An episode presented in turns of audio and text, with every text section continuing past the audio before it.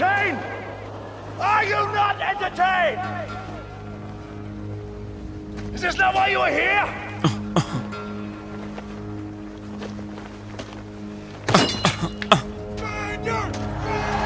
Brooklyn, stand up. Go!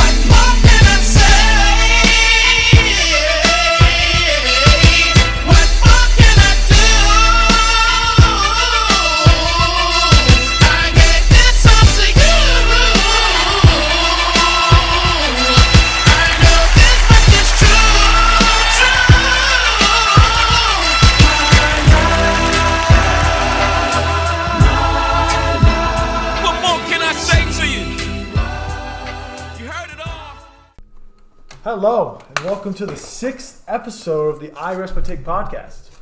I'm Liam Spellman. And I'm Max Adams. Hey, we got it again. Yes, sir.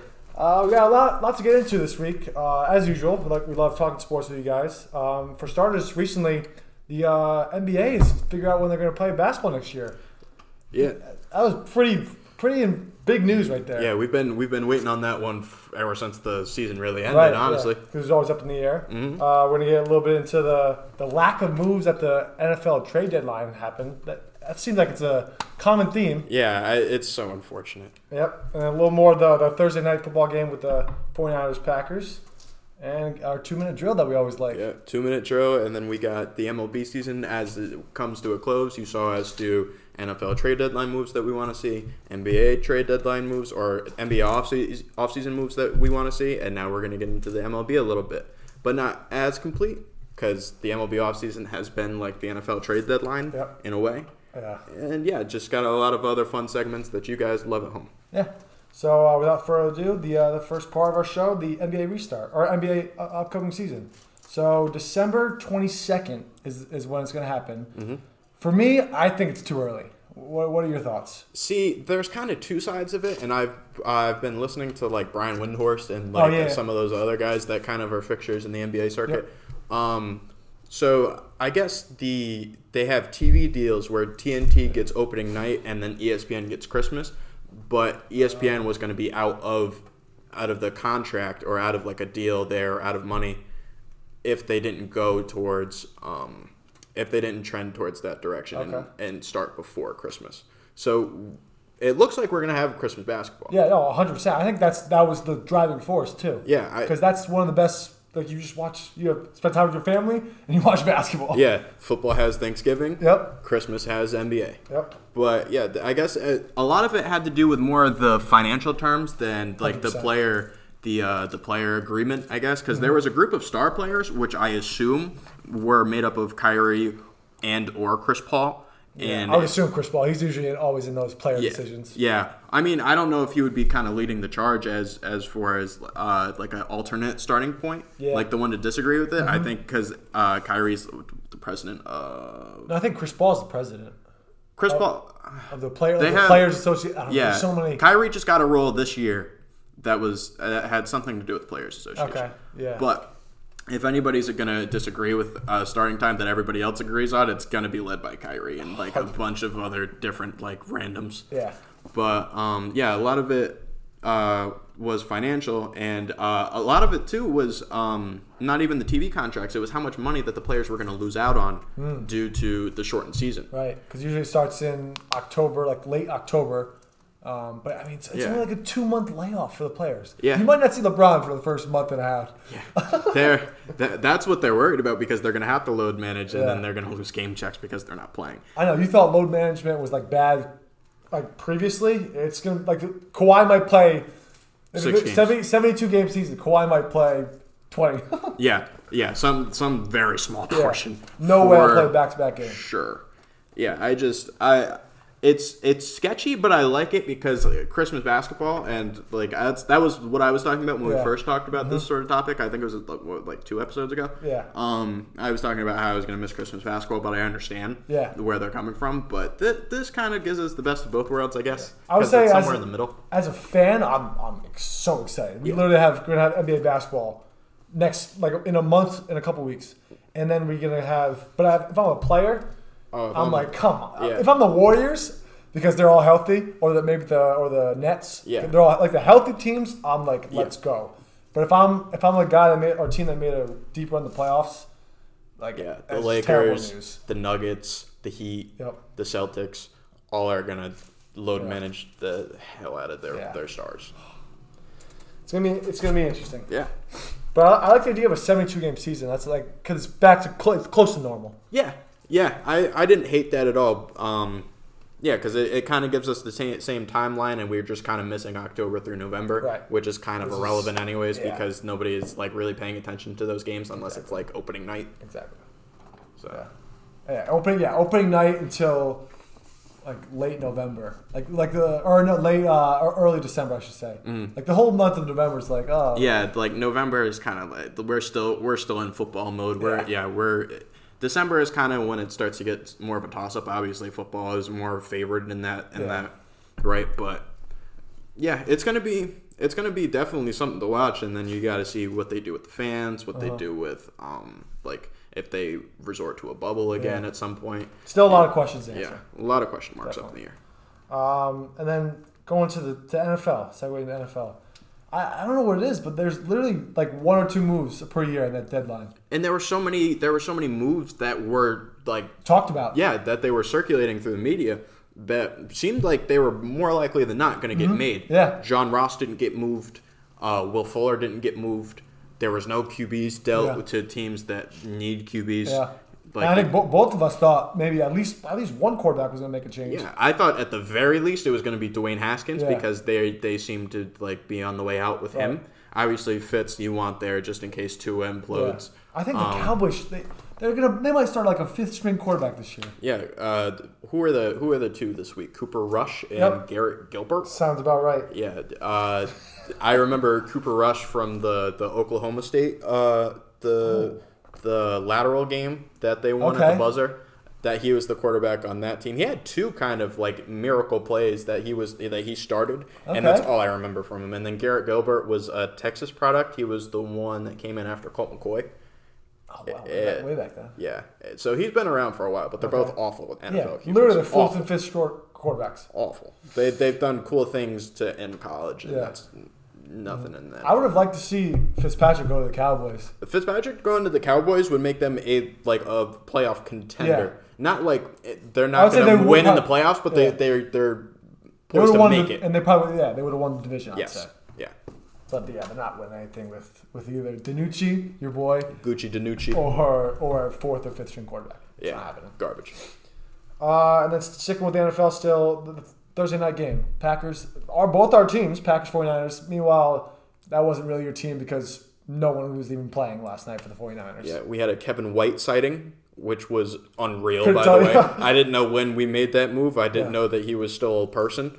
I found out a lot of things. That guy Rick Cor- Cracraft. Yeah. horrible. What's- Get out of the league. Yeah, he couldn't catch a ball. Awful. anything. Horrible. What's his name? Uh, Richie James? Richie James, Yeah, our, game. our return specialist, Yeah, nice had- game. Dropped like two passes in Yeah. the numbers, but he had a lot of yards. He was decent. I mean, I mean that's all we can hope for. Nick Mullens looked like the most incapable quarterback I've ever seen. Yeah. That that one interception. He just um, threw because uh, Preston Smith was coming at him. He just threw it up.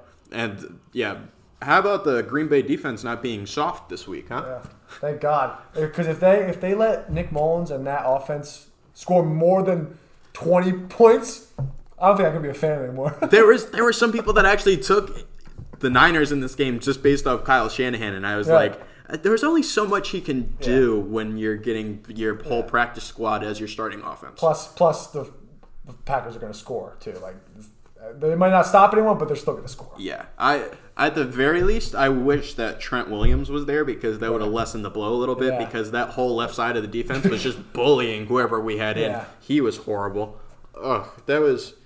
It was it was a rough outing for the game. 49ers, but but you expected that. Yeah, we, we all knew that this game was going to be more leaning towards the Packers, as, especially once we got to like Tuesday Yeah. when the, the COVID breakouts. Exactly. Um, we got the we definitely got the worst end of that because you Oh, guys you guys lost Jamaal Williams, uh, AJ Dillon, but they aren't starters. We lost our entire starting receiving corps and um and Trent Oh, and Williams. Trent Williams, yeah. yeah. So it was just unfortunate. On top of the injuries that we just suffered. So yeah, Yeah. it was it was a, a CFL team out there. Yeah, it was it was bad.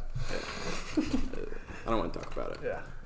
I'm over it. I'm I over it. I don't blame you. I made my peace with it. Yeah. I'm good. All right, all right. Let's uh. So let's made your peace, but let's do our one of our favorite segments now, our, our two minute drill, Yep. NFL two minute drill. I hope you guys enjoy it as much as we do. Yeah. Week I'll turn that up. eight. Let's go. Ready, break. We start in Carolina, where we saw more twists than an M. Night Shyamalan movie. An XFL player being used, a safety taking a design handoff, a Matty Ice rushing touchdown, and most unexpected of, unexpected of of all, the Falcons kept the lead. Atlanta 25, Carolina 17. In Detroit, it was the battle of Taylor and Swift. But both Jonathan Taylor and DeAndre Swift were a blank space in this game. Instead, Philip Rivers had a great game, and he told actually his nine kids after the game that to expect more brothers and sisters, because I'm feeling 22. Indy 41, Detroit 21. in Believeland, where the winter breeze turned into San Andreas in the blink of an eye, and then there was a football game apparently. Hunter Renfrow did something besides do your taxes as he scored the game's only touchdown, while the Browns offense posted less points than members in Baker Mayfield's book club. In other words, the Browns got flush. Cleveland 6, yeah, Raiders 16. In Green Bay, the Packers got cooked by Dalvin Cook, who looked simply unstoppable Sunday. He was running through the Packers D like Miley Cyrus was in her music video, Wrecking Ball. However, Aaron Rodgers had a little magic at the end, but it wasn't enough. Minnesota 28, Green Bay 22. In Beemore, where apparently Hollywood Brown wants John Harbaugh to use his soldiers because they won't turn his swag on, as Big Ben's funny bone proved it is nothing to laugh at. The Steelers remain the last unbeaten team. Baltimore 24, Steelers 28. In Miami, Andrew Van Ginkel showed the NFL that he might have the best name on a 78-yard fumble return that he took to the house. While Jared Goff must have been eating some apple turnovers the night before because he couldn't hold on to the ball for anything. Miami 28, LA 17. In Seattle, where we saw the 49ers go down as often as Jamal Murray's girlfriend, as DJ Khaled Dallas saw the field and the end zone for the first time this season, as him and the Seahawks were just suffering from its success. Seattle 37, San Francisco 27.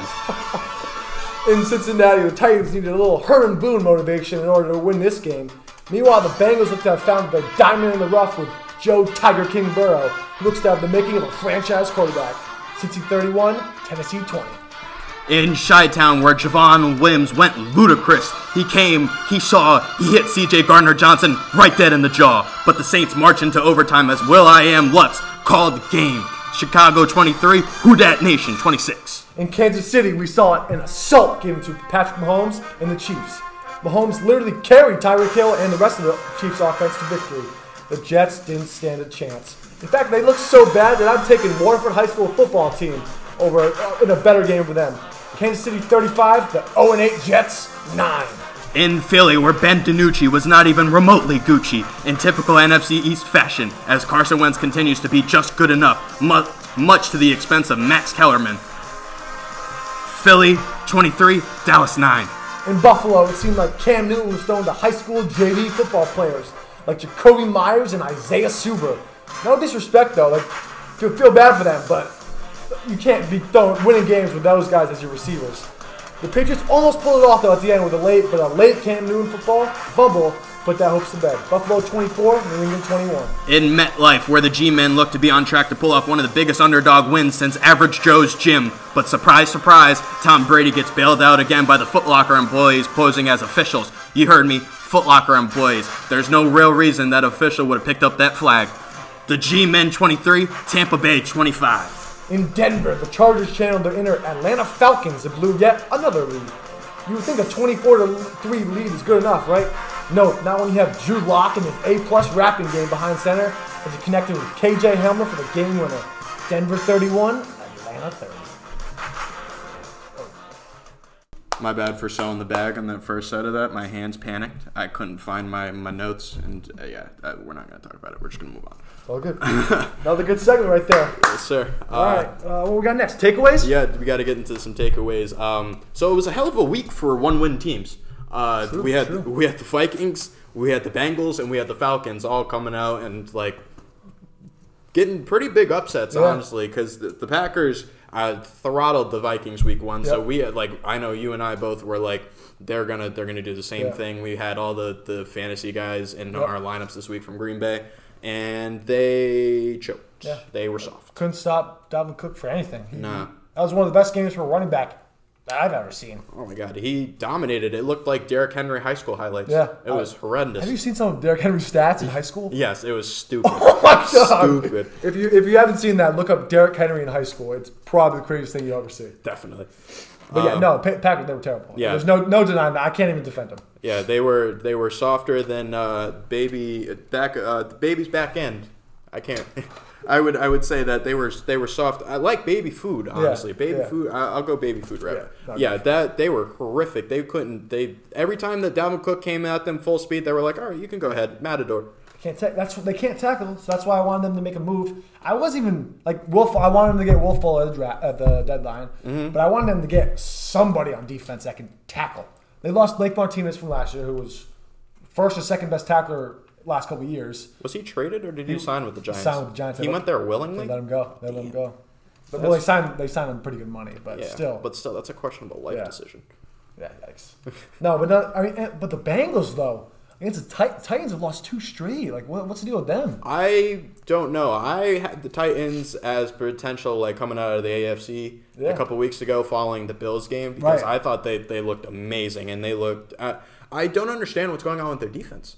Their def- they had what did they bring in Jadeveon Clowney in for? Yeah, yeah. I don't understand. Is he in a sack this year? I don't know. I haven't heard his name one time. Yep. And their their front seven has been terrible, and their secondary has been eh, with the exception of like Malcolm Butler, Yeah. who always does what like He's he's, al- he's supposed to do. enough, yeah. So like I I don't understand why they're so bad, and they have all the same guys. I was just talking about this last week. They have all the same guys. Yeah. So I just don't. And Mike Vrabel is a defensive guy. Like, Mm-hmm. come on. Yeah, I don't.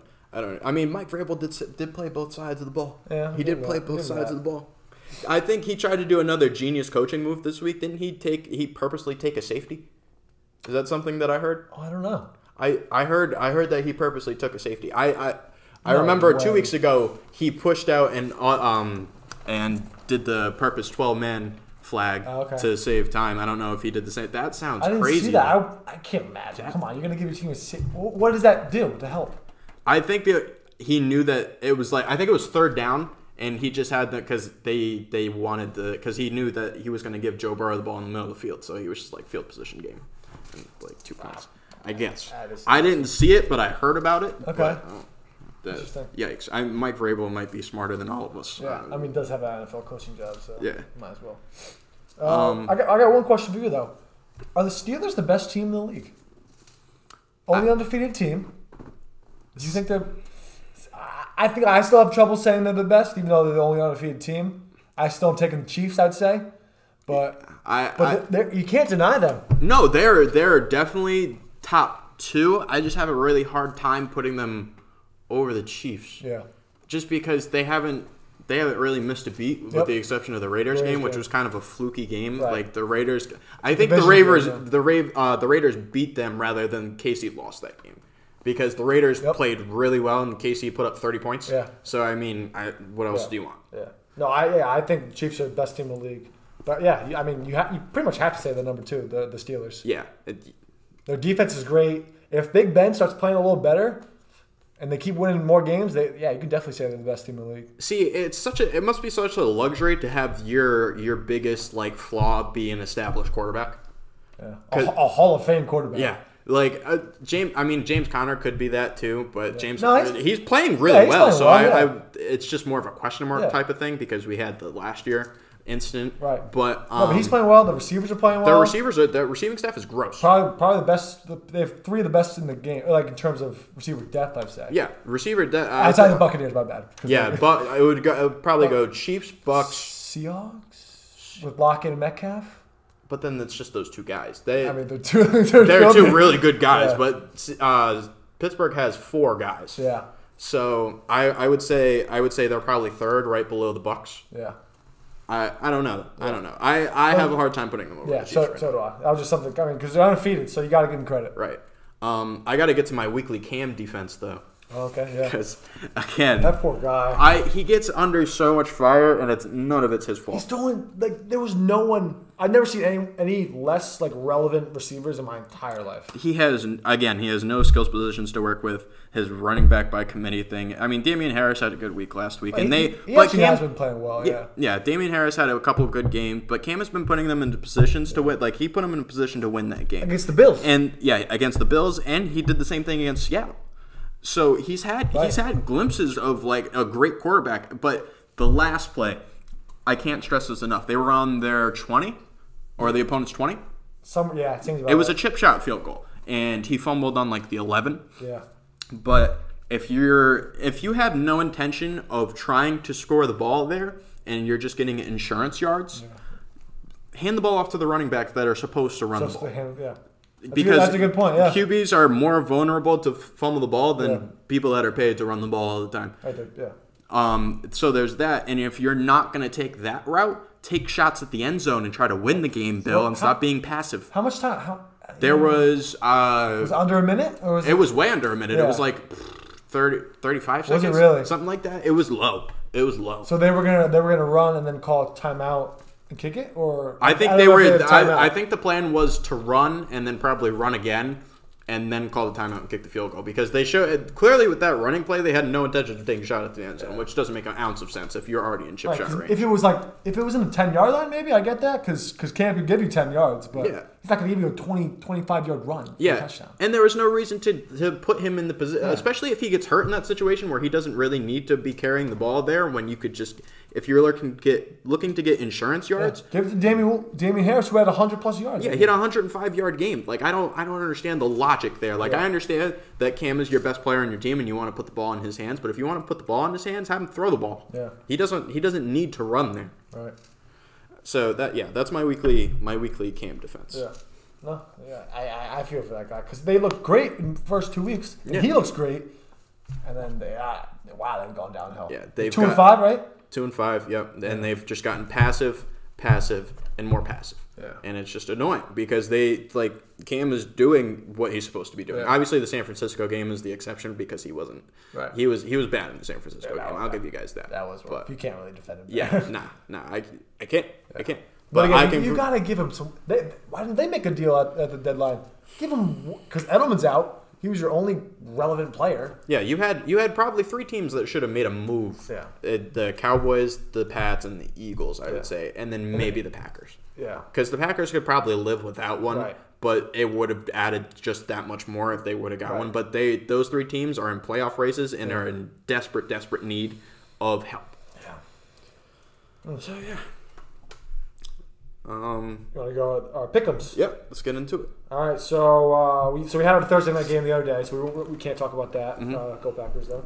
Uh, but but Seahawks Bills, great matchup right there. I'm hoping Josh Allen can get back on track because I, li- I like seeing him as a player. Mm-hmm. But I'm going to take the Seahawks here. See, I took I took Buffalo. Did would- you really? I did. I would call this game a must-win for the Bills because if they don't win this game, then there's not really a lot of hope from them because they don't. They kind of have like an easy slate. They have a bunch of. They have another matchup with the Dolphins, another matchup with the um, Pats.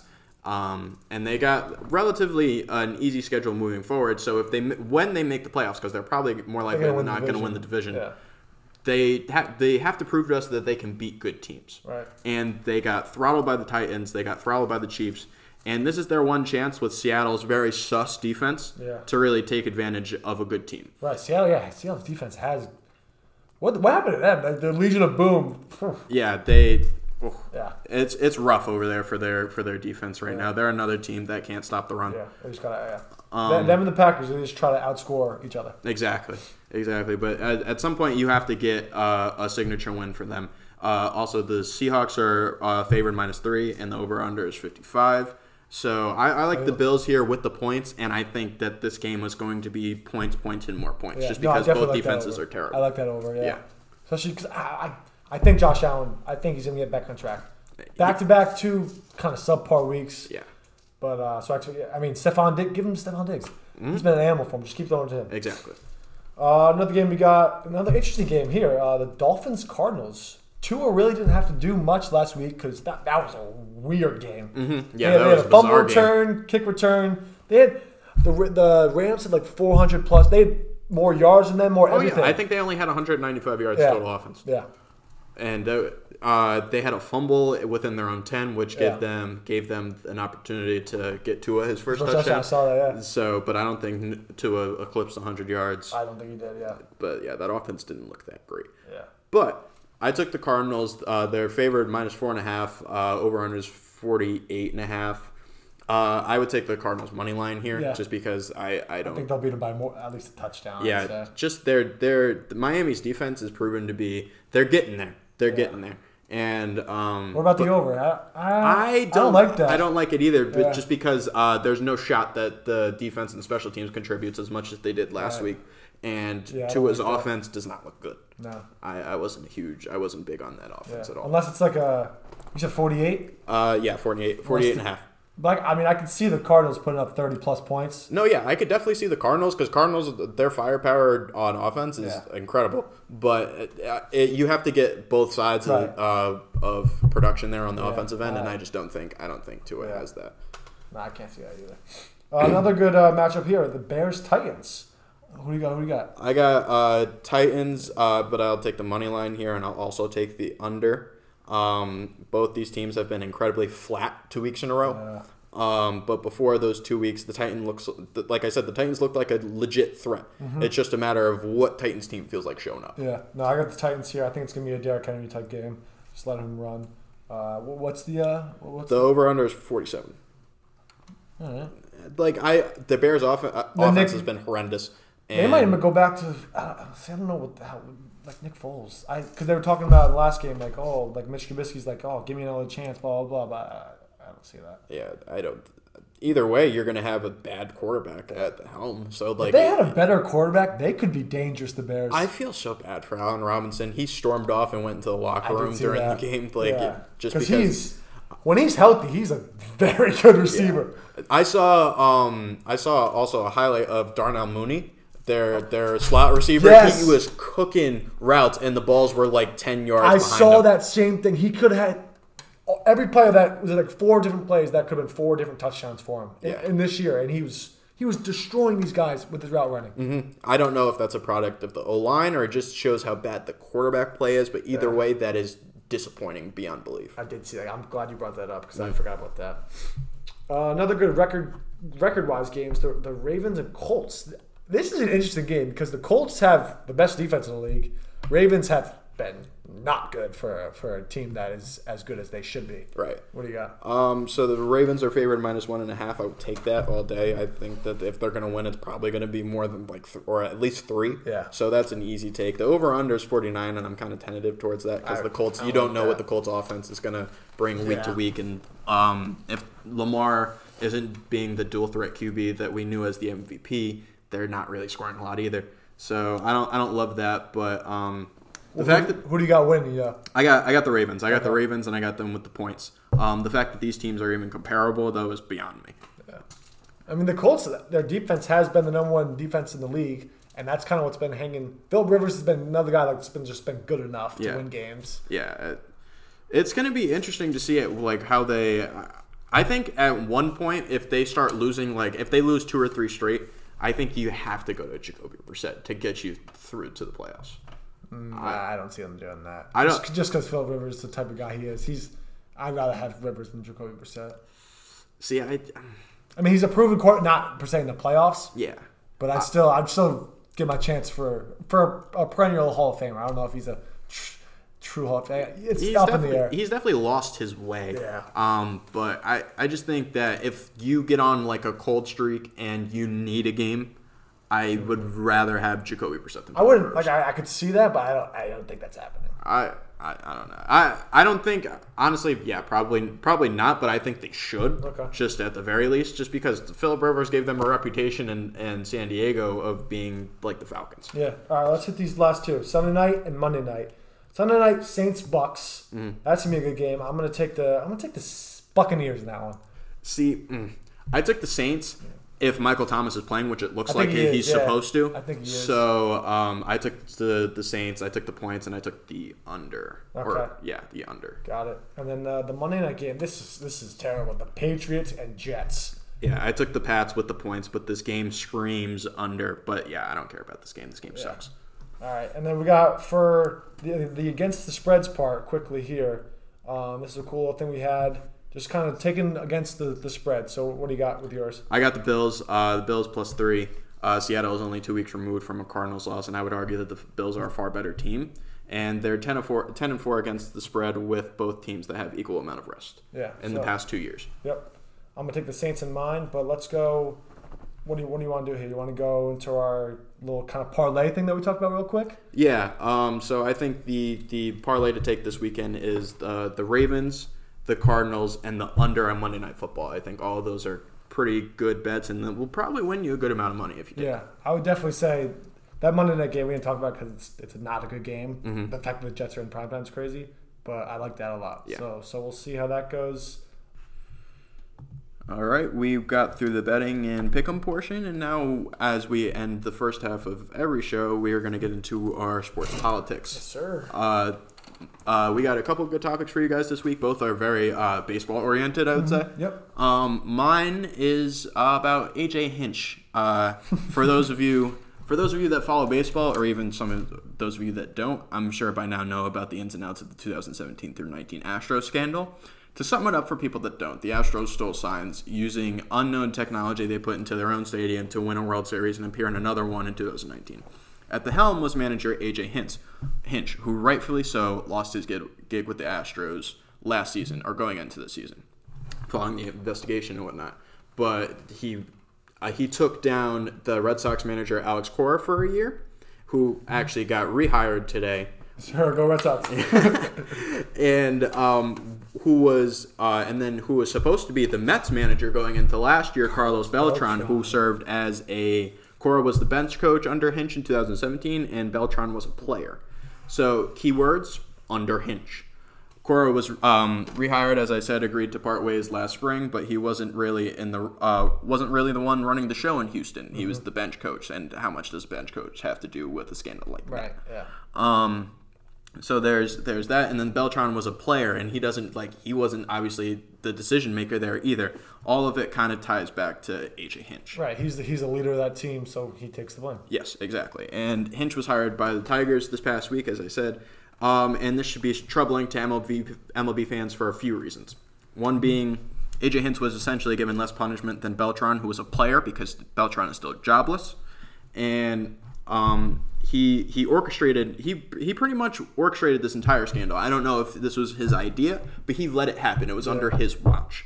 And if anyone should be taking the majority of this blow, it should be Hinch. Secondly, none of these absences were given um, like the Hinch uh, parting ways and the Cora parting ways and the Beltran parting ways. All weren't implemented by the MLB.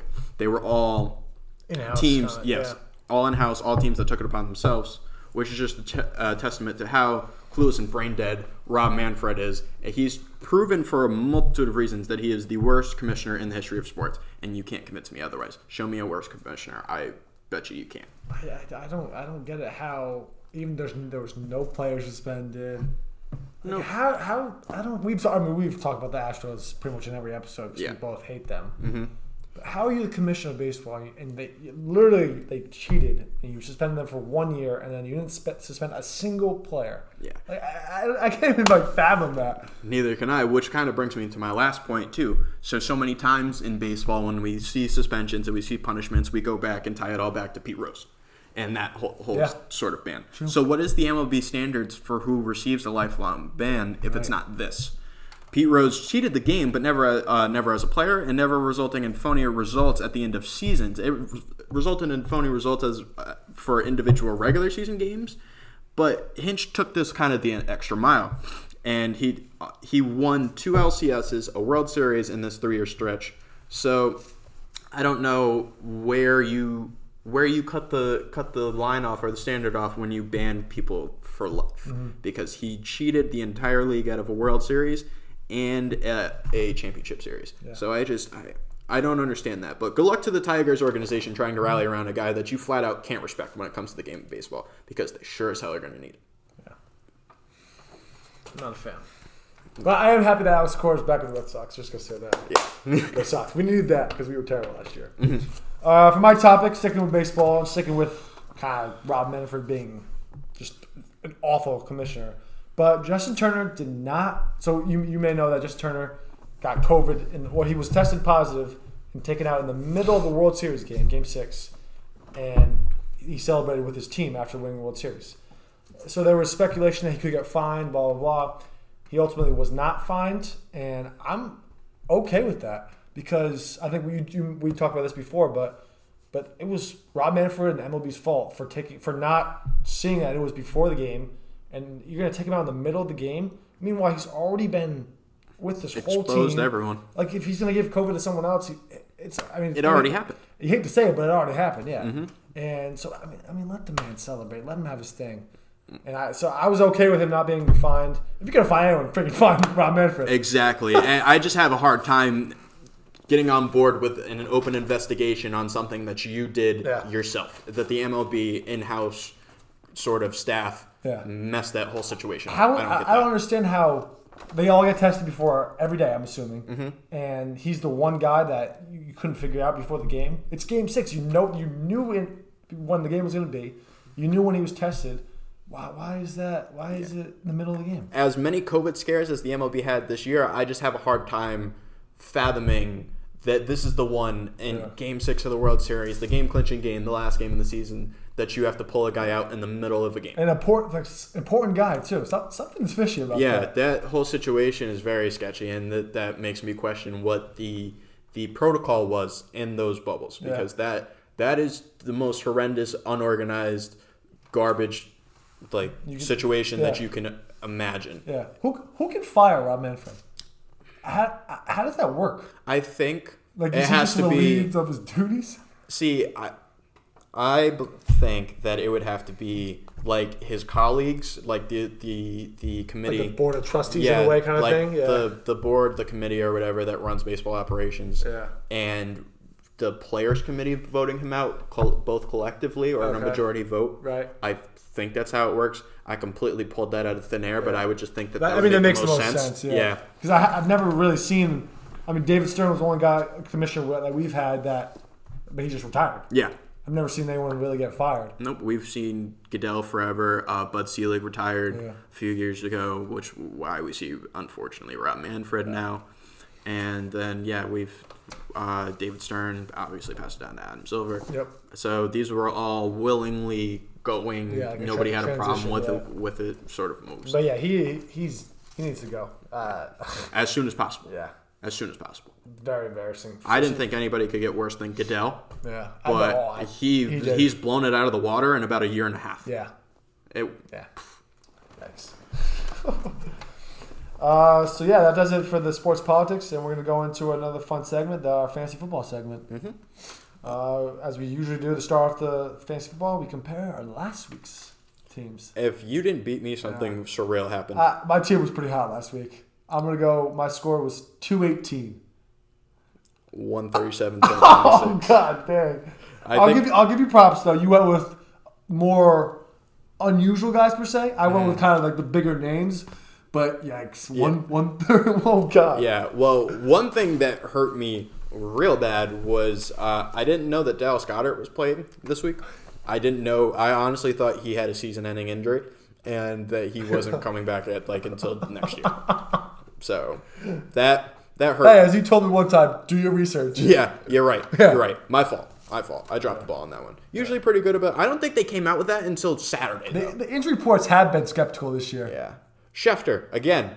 What is the problem? Uh, like Kittle, he's gonna be out eight weeks. Now we might play in two weeks. Like some of these injury reports. And Ken, Kenny Drake's questionable maybe. Meanwhile, he was out for like four weeks. Aaron Jones was a last-second scratch a Yeah. couple weeks It's ago. weird. That was. It's weird. It, I don't. I don't like it. But it. my team, Mahomes was great for me.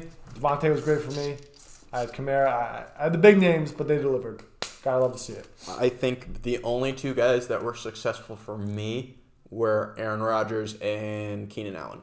The the rest of the squad, I don't think. I think only two others cracked double digits, and that was eleven and ten points. It was horrendous. It's rough. It was really bad. Ah, oh, so- and my defense. My defense did pretty good. too. There you go, that's good. Twenty-one points. Oh, oh, damn. Yeah. Who, who was that? Philly, Uh, who they? John? Dallas. Dallas. Oh, I mean, yeah. Yeah. Makes sense. Yeah. All right, so you take the you take this week. Top performers this week. All right. Uh, my first top performer this week, uh, Big Ben Roethlisberger. Really? Yes. Wow. One of the most talented receiver corps in the game takes on the second worst team. And in games against NFC East games this year, Ben has thrown for a combined over 500 yards and a six touchdown to zero interception ratio. And that was both against uh, the Cowboys when they were healthy, when they had Dak, and um, the Eagles. Okay. So those were the two matchups there. So I, I think ben, Big Ben is going to, or the, the Steelers team is going to pick apart the NFC Yeah. East just piece by piece. right. Okay. Interesting. Big Ben. Yeah, I got Big Ben as my first one, and then are you going one one or are No, you, going? you, you go. Do your second one. All right, uh, another another name that you might be surprised by, James Robinson. Not even though he's been like the top five running back this year. Yeah, he's got a backup QB this week. He's got a horrible Houston defense on the other side of the ball, and is coming off a game where that he had a season high in touches, rush yards, and 5.4 yards a carry. Yeah. Enough No, he's said. Enough said. yeah. He's been very good and very surprising too. Came out of nowhere. Mm-hmm. Yeah, Really. for sure. Yeah. Because nobody knew who, who was going to take over once Fournette, Once Fournette departed. Yeah. I remember seeing. I think it was like Field Yates or someone said, "Don't go rushing to draft James Robinson." Yeah. Come on, Field. Don't quote me. I don't know if it was Field, but Uh, might be. I I would think I, it sounds it sounds It sounds something. Yeah, it sounds something like them. Uh, for my top performers, uh, I'm gonna go with I'm gonna go with Kyler Murray, who has been one of the, if not the best fantasy wise quarterback per se. I mean, Russell Wilson's probably the best quarterback this year, but mixed in with Kyler's rushing, he's been he's been dynamic. Mm-hmm. So they're going against the Dolphins, who are again not a crazy defensive team, so more more middle pack. But I expect a big game from him, and then I'm gonna go with Dalvin Cook, who who dismantled the Packers. So might as well keep riding him. And they're playing the Lions. Pause. Oh, that is that is very much pause. Wow. Uh, so I'm going. Uh, let's move on. We go Dalvin Cook, and I'm just gonna forget. I just said that. That was so. that was so sus. Uh, I'm just gonna go right into mine. So my QB, Kyler Murray. I just said him, and then I'm gonna go with Patrick Mahomes, who I'm not gonna. Okay, Patrick Mahomes. They're playing Carolina, and he, had, he was great for me last week. So yeah, I'm gonna I'm gonna go with him. All right, fair enough. Um, let me compose myself. Okay, my QBs this week. So I talked about Ben, Yep. and here's the second name for you: Cam Damn Newton. Stop. Weekly Jets pick. Stop. No way. Pissed off Cam. He's got no He's- one to throw to. He's got something to prove now, and I believe my guy will answer the damn bell. I believe that if this is the this is the the the blueprint bounce back game. Well, I mean, the Jets, so yeah. Exactly. well. And so and Monday night. Yeah, So, and Monday night, all the lights are going to be on him, and he loves those situations. It's just he's he's had a hard time in the past couple weeks delivering in games that he didn't really feel a sense of urgency, but it was. I think the Jets are going to give him a bounce back win. He's going to get composed. He's going to get back to the Cam that we know, and he's gonna he's gonna produce. He's going to deliver, and he's going to answer the damn bell. okay. So- I, I mean, I could see it rushing wise. I, I can't see it throwing wise. Just, I mean, unless they get someone, because I, I'm not impressed with the receiving corps at all. I mean, against Seattle, who was way wor- uh, better than the Jets, Yeah. I would say. I mean, their defense is sus, but they had Jamal Adams that game. He threw for I think two Yeah. two seventy. Yeah. So No, I mean, yeah, he's not, he's proven that he can not, throw knock, the ball. yeah, not knocking his talent. He's one of the most talented quarterbacks to Yeah. play, but I don't think I can trust him in, in the fantasy lineup. Uh, but I, I- I I, like- respect it, and that's your boy. That's There's your a, yeah, there's a lot of questionable QB matchups this week. I like this one the most, and there's a difference between Cam Newton and Cam Damn Newton. Okay. With- Respect. That's the guy that answers the best. So I got confidence in my guy this week. Gotta have the confidence. Uh, my two uh, running backs, I talked about Dalvin Cook. I'm going to talk about the best running back at the game right now, Alvin Kamara. Um, lately, he's pretty much carrying the Saints on their on his back. He produces 20 plus fantasy points a game at the minimum. He's pretty much a running back and a receiver. He's he, he at the end of the year he could be he'll be the best running back, but he could be like a top five in terms of catches and yards from the receivers. Yeah, like total catches, like- yards from scrimmage. Yeah, but no, but even receiving though, I'm talking about. Oh yeah. Okay. Receiving wise, like he's he's getting like 80 plus yards a game. Yeah. Well, that's partially because of I mean, Drew Brees' arm falling Yeah. off. No, 100. percent He's getting eight catches a game. Yeah, I don't think they have enough KT tape in the world to fix Drew Brees' arm right now.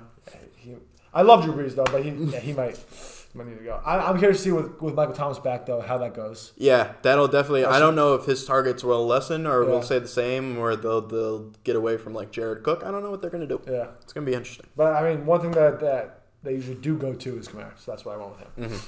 Uh, my second running back, I talked about James Robinson, and then I have uh, I have Dalvin Cook as well. Okay. Yep. Um, he looks to be evolving into. This is the second time that we've seen him kind of take on that Derrick Henry 49er offense type role, Yeah. And he's taking on a very de- uh, sus Detroit front seven, who I would like to think is a little worse than the Packers. I I, I- don't know for sure, but I, I like to think that because like you have Preston Smith, Za'Darius Smith, a couple of guys up front that that have proven to be decent. At least I can't name you a front se- a decent front seven guy in Detroit right now. So I yeah, used to, they used to have what's his name, Snacks Harrison. Snack, they released him this year, and then they had uh, Ziggy Ansah. Right, he's gone. Um, I, I couldn't name you one. yeah, no. So yeah, Dalvin Cook in the Packers game, and then what was the other game? The Oh, Seattle game. Well, when he's Seattle when game. he's healthy, he's one of the best running backs because they feed him the ball. He gets twenty plus carries a game. No, yeah, that's what I'm saying. Like, he's completely dominated two games, and usually you see that type of thing, like you saw in the 49ers uh, NFC Championship last Yep, year. yep. It was run, run, run, Yeah. run. And then um, Derrick Henry, that's their that's, like ninety five percent of their offense. Yeah. So um, yeah, you've seen the Seattle game, the Packer game, where Dalvin Cook just ran wild the whole game. Yeah. So I think this is another game that he he will look to stay hot. Yeah. Uh, for my receivers now, my three receivers, I'm gonna go uh, Keenan Allen. Uh, I think we're both high. Like Justin Herbert has been, he's been unbelievable. Yeah, he's been unbelievable. He's been And they one- can't win games, which is just extremely is- unfortunate. I but- saw I saw a stat that compared uh, Herbert's first must be five games with Mahomes' first five games, Mm-hmm. and just as good stats. But Mahomes was five and zero. Herbert's one and four. Yeah, just incredibly. Chargers, Chiefs. Yeah, who is who is sadder as far as keeping leads, Atlanta or the Chargers? I'm still going Atlanta, but Chargers are giving a run for their money. Yeah, I just think because of the Super Bowl, Yeah, I- I- kind of that's like- pro- proves above all. Exactly. but- But the Chargers, they wow, they, they could be their record could be flipped. They're they're two and five. They only have one win. I think they only have one. No, no, no, they're two because I think they won one with Tyrod Taylor. We, I think they're two. I think they're two and five. Don't quote me on that. If you want to fact check me real quick, but I Yeah, I believe they're two and five, but they could be five and two because Justin Herbert is that good. Yeah. So I'm going with Keenan Allen as, as my first receiver. I'm going with Terry McLaurin as my receiver two, who I like a lot, and they're playing the Giants, and Giants are not really good, so might as well go Terry McLaurin. He's the number one option over there, uh, and he actually is just he's newly uh, captain now.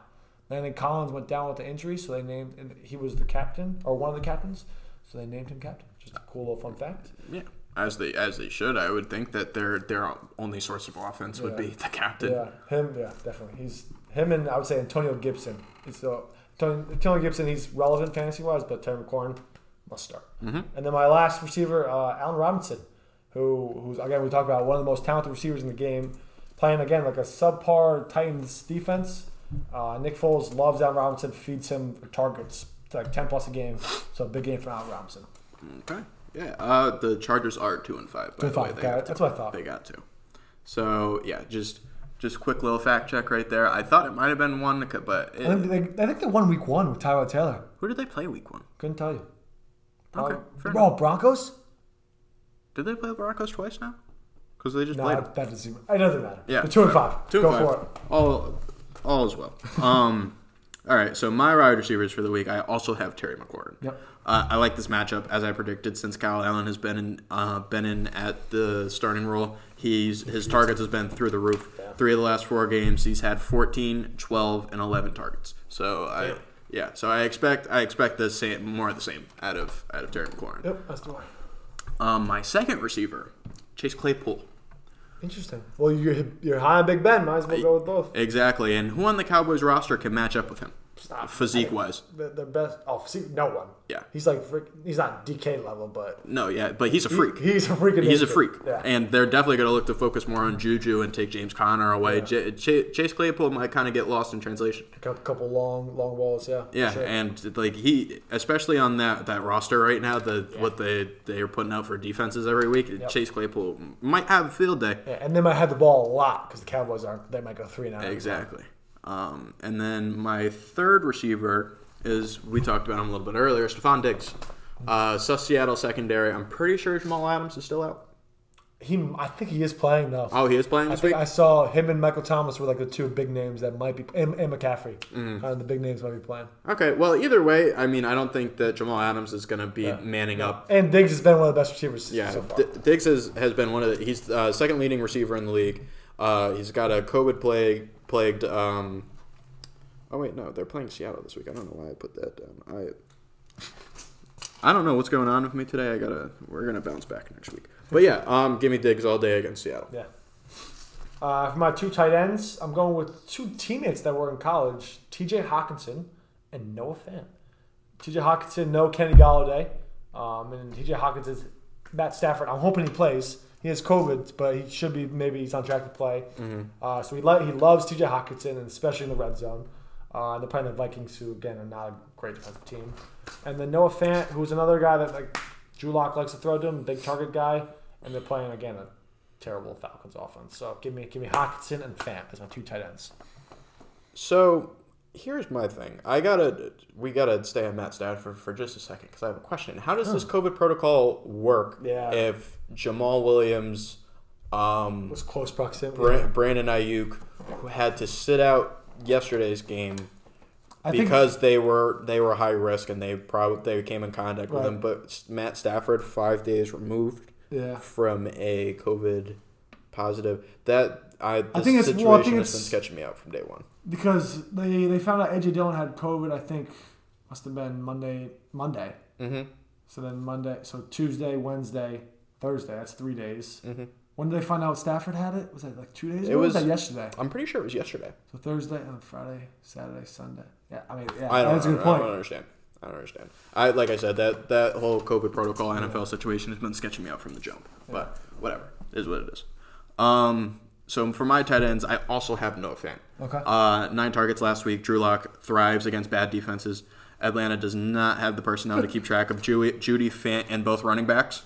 I think if anyone gets lost in that de- defense, uh, the defense's focus, it'll be Fant.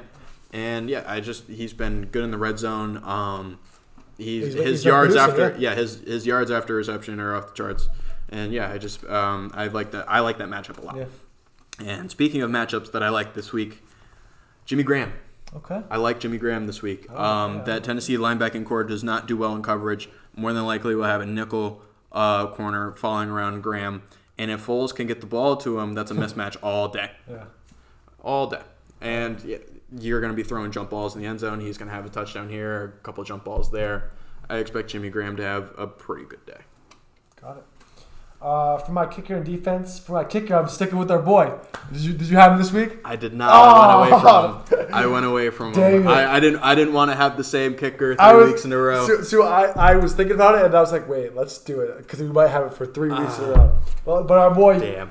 Younghoe Koo. Yep. They're playing the Broncos. And just we like his name, but he's been very good. He's been really good. Yeah. 13 points last week. The Yeah. number one ranked kicker Yeah. in Matthew Berry's rankings this week. I think he's the number two overall, and he's and he's missed two games. I think so. He's been he's been producing. So I, I like I like our boy right there. And then I'm going to go with probably uh, maybe you would have him Steelers defense against the Cowboys. I do have the Steelers defense. because they're playing the Cowboys with uh, potential fourth string quarterback. So and the Steelers are second probably behind the Colts in best defense. Yep. Yeah. All those reasons I had the Steelers this week. Um, their trial and error QB situation, I especially against the Steelers of all teams. Yikes. No. Yikes. Um, and then the kicker, I went Tyler Bass this week for, For J- Miami? Uh, Buffalo. Buffalo. guy. oh no, I think Fair Fairbairn is mine. Okay, Tyler Bass. Yeah, Tyler Bass. Um, I've never been fishing, so I figured I might as well pick out a winning bass. There you go. So that's good- my logic there. It's a good start. I wanted to go John Brown this week, but I found out that he is not the number one kicker over there. It is actually Josh Lambo, and he was hurt when we actually saw John Right. Brown. But he's still he's still in the practice squad. So if Josh Lambo goes down again, go John Brown. we'll have John Brown in the lineup. John Brown. I feel like there's so many John Browns in the NFL. Uh, there's probably so many John Browns in the world. world. John Brown. Uh, so that does it for our lineups. Now, there are now two booms and two busts. Uh, I'll do my first two booms. Mm-hmm. Uh, I'm going with Chase Edmonds against the Dolphins. I don't think Kenyan Drake's gonna or he shouldn't play. Uh, Chase Edmonds when he when he plays, he produces. He's a good uh, uh, yards per carry guy, and Kyler likes him. He's a kind of a dual threat in receiving and running. So I like that matchup. And then I'm going to go with a guy that might have a little chip on his shoulder, Will Fuller. He had no idea where he was going to play this week, uh, and he, he's his talent is unbelievable. He's had a touchdown I think the last like five games. But and they're playing the Jaguars. I think Deshaun is going to have a good game, and I think Will Fuller's going to have a good game, and kind of prove that that he's he's legit and that you were going to need to give up a lot if you wanted to trade me. Yeah, yeah, I see both of those going really well. Um, my two booms. Uh, first one I got uh, Damien Harris from New England, 100, 102 yards last week, run heavy offense, and the Jets. That's always that's always like just an Oh, argument. Yeah, just a really if you have a matchup against the Jets uh, skills position that's been like okay, Yeah. they're gonna do even better against Yeah. the Jets. I'm gonna apologize to Brett Wood real quick. He, he commented on an Instagram post saying why we hate on the Jets. Uh, I'm sorry. Uh, yeah, I it's nothing personal. They just uh, they suck. Yeah. yeah. I we don't mean it. We obviously we we we wish them the best, Uh-huh. but you know that's Hopefully you get Trevor Lawrence. yeah. That, this is the reality that Yeah. we're living in. Um, and then my second boom. How about it, Nick Foles? Go for it. How it. about it? Tennessee's it defense. T- Tennessee's defense has been horrendous. Media is putting a lot of pressure on Nick Foles. Their Yeah. their Mitch Trubisky is is work, trying to work his way yeah. back in the lineup, and uh, we all know what Foles does under pressure. Yeah. Um, you know what? With that being said, I'm gonna change my pick. I got the Bears this week. I'm gonna change. I'm gonna change it in the fantasy segment. Okay. I'm going to change my pick. I'm taking the for it. Bears this week. I Let's think go. Bale, uh, the under pressure Nick Foles is a top three player in the league. Let's go. I think he's the best. Screw it. I yeah, think he's yeah, the best in the he's game. the best. Yeah, we're doing that. Ah, tremendous. Uh, for my uh, two busts, I believe you had him, you had him as a bust last week, but the reigning MVP, Lamar Jackson. I think he's not. This game is not going to be the game he gets back on track. They're playing the Colts, which we talked about, best defense in the league, and I expect another mediocre game from Lamar Jackson. Uh, I my I have two big names as my bust. So Lamar Jackson and Ezekiel Elliott for pretty much all the reasons why the Steelers they're a great defensive team and the Cowboys just can't move the ball. And I feel bad for Zeke because he's one of the most talented guys in the league, not even just at the running back position. Uh, but the Cowboys can't. They can't. They can't do anything on offense. Nope. So uh, are my two busts: Yeah. Lamar and Ezekiel Elliott. I think this is the first time that we've had the same boom Stop. or bust for the week because I also have Zeke. Wow. Um, Yeah, we never really have comparisons at all. yeah, yeah, it's yeah. This is the, this is a first for us, but um, yeah, it's time to bench or flex Zeke on a week by week matchup basis. You think? Be- honestly, I'm not gonna bench him completely. I- No way. You're I- benching. no way. I think there's definitely better More running options, back yeah, options than Zeke right now. So you have two running backs. You're not gonna put him even at the flex. That's I, I think you have. I think you have to play it by matchup. If you have a good matchup, like if you're playing a Steelers, I'm flat out not playing him this week. I mean, I don't. I can see where, but I you you use that to high pick on them. Like I have a hard time unless you have like two other stud running backs. Yeah. two good enough. I would say I, I would rather start somebody like Melvin Gordon right now or Todd Oh. Gurley before Zeke. Oh, a hundred percent. Yes. Yeah. So I mean, if you have, I, it's not that hard to find guys like that. So I I don't. I'm not a Zeke believer right now because I'm not a Cowboys believer Cowboys because the. Cowboys have sucked. Yeah. They have been terrible. Second worst team in the league right now. Think. Yep. Uh, yeah, they're not that much better than the Jets either. That's the funny part. they're, uh, I said that last week. They're not that much better than the Jets. Uh, we, we we shit on the Jets too much. Yeah, yeah, we do. Uh, rightfully so, though. Rightfully so. Uh, They might go 0 16. I remember. I'm a quick, quick second, real quick. I, I said there was going to be an undefeated team in the in the league this year. Or one of my hot takes earlier, Uh-huh. which I still might have a chance with the Steelers, but I should have said there might be a, vice versa. Yeah. Because I'm I'm so much more confident in the Jets losing every game than the Steelers winning every. Do the Jets play the Cowboys at any point? Because I wonder, because that's really their only hope to win a game. Hold on, let me let me let me check the schedule real quick. I wouldn't be surprised. Let's see. That you know what is going to be a crazy matchup though is the Chargers and Falcons. I know for sure they play upcoming. Oh my God, that's going to be like that. the most confusing game in the world.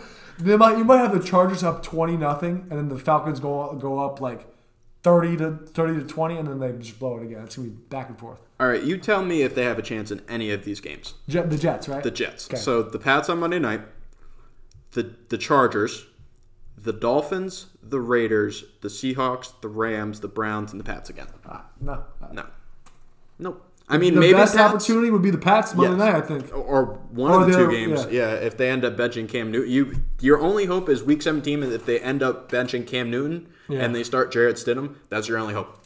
Yeah, because I'm taking the Dolphins too. Yeah, I'm taking the Dolphins. I'm taking the the Raiders, the Yeah. Rams. I'm taking the Chargers. I'm taking the Browns too. Yeah. Yeah, I No, Patriots your only chance, which is crazy to say. yeah. Yikes, yikes. I'm sorry, Brett. Yeah. I didn't I didn't mean to take take that the extra mile, but um, We, we did. We, we had to. We had to. It was, yeah. Anywho, uh, my second bust of the week. Um, as we digress back into the fantasy I know segment, we've, we've digressed a bit. A little bit. It's all right though. It is what it is. Um, my second bust of the week, Chris Godwin. Interesting. Uh, he's going to be the forgotten man in the offense, I would say, with the with the addition of AB. There's just not enough footballs to go around. Quick question: Is he is he healthy? I think he's back this Okay. week. I yeah, because it was only a finger injury. Yeah, I think he, like, And- broke his- yeah. Yeah, and I think he did it in practice. Okay. So I think that was why the the scratch happened last week. got it. Um, but yeah, I think he's gonna. I think he's supposed to come back this week. Um, my opponent this week, Sonny Pizzella, has him in his lineup, you're so I, I would assume he's playing. Yeah, and that's a big win because me and you are we're right neck and neck right now. Mm-hmm.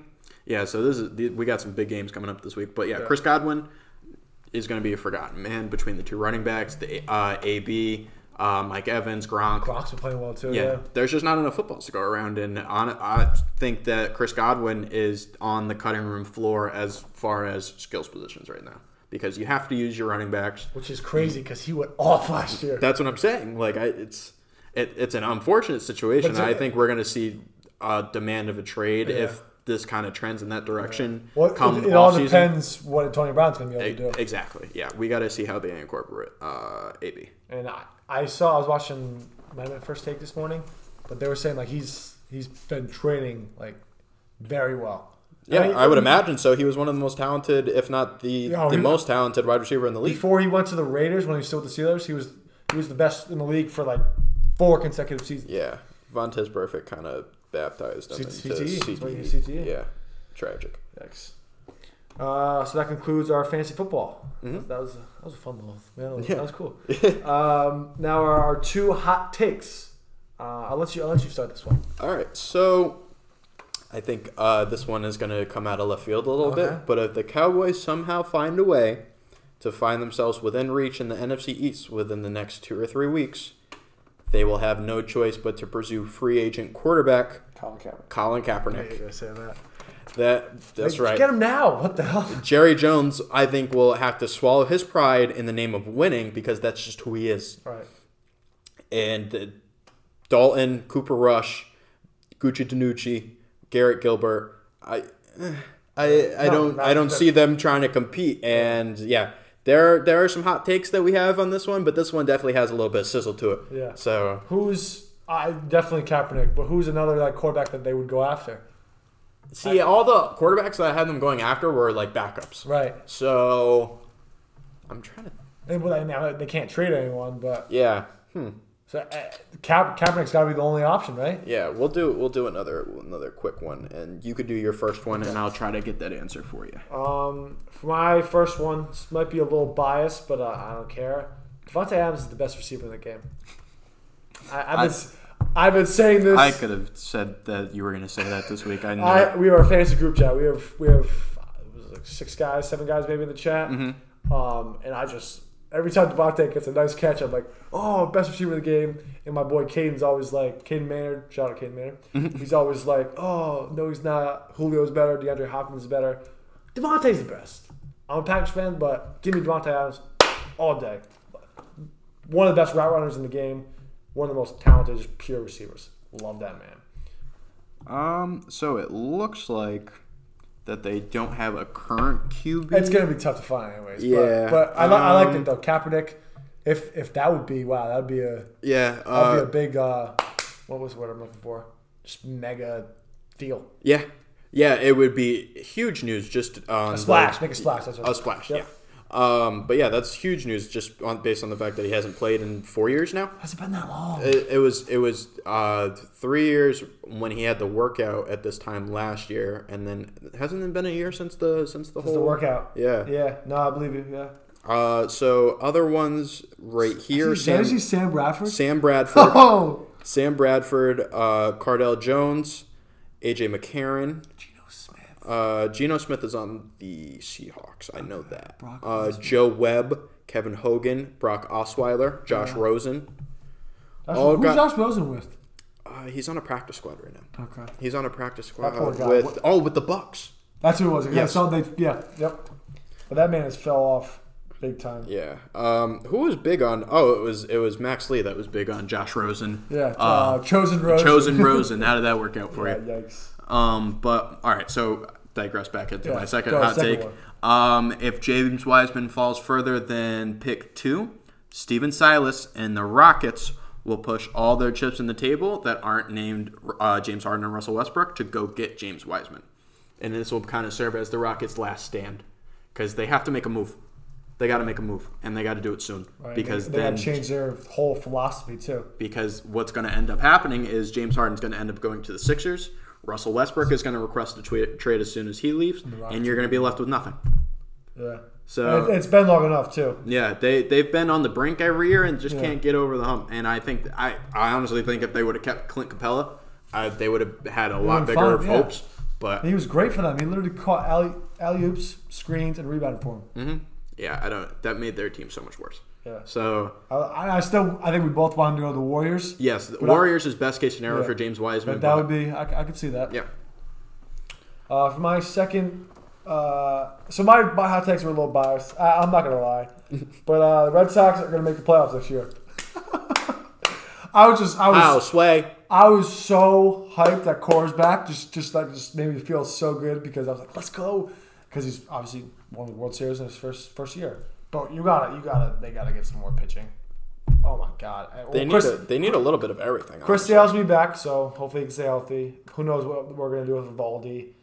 Eduardo Rodriguez is still dealing with health issues, that poor guy with COVID. Uh, off, the offense is still good. I'm taking the offense. Rafael Devers is the man. Xander's the man. JD's still there. Alex Verdugo is playing very well. I was excited to see that because they gave him in the Mookie deal, which is beside the point. Um, but I, I'm going to go a little biased, but the Red Sox are going to make the playoffs next year in a tough digit division with the Yankees and Rays. Yep.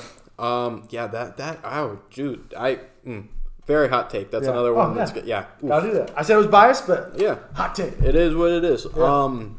I have a Red Sox move. It's not a pitcher though, which I. I. I. My bad. But I think you're still gonna like the move that I Okay. have in our in our um ranking segment. Okay. But um, before that, we have to get to embrace the debate. Sir. Uh, the MLB finalists came out this week for uh, Cy Young, Manager of the Year, MVPs in both leagues, and we're kind of gonna break down our picks and give reasons why these finalists should move ahead and win the awards. Um, do you want to start with the managers? Sure. Yeah. Whatever. All right, yeah. So we'll do we'll do managers first. Because that's kind of like the least, I would say. Prestigious. Yeah. So let's go. Yeah, let's go with that. Yeah, uh, the least prestigious. So in the AL, um, our candidates had um, what were our candidates that we had here?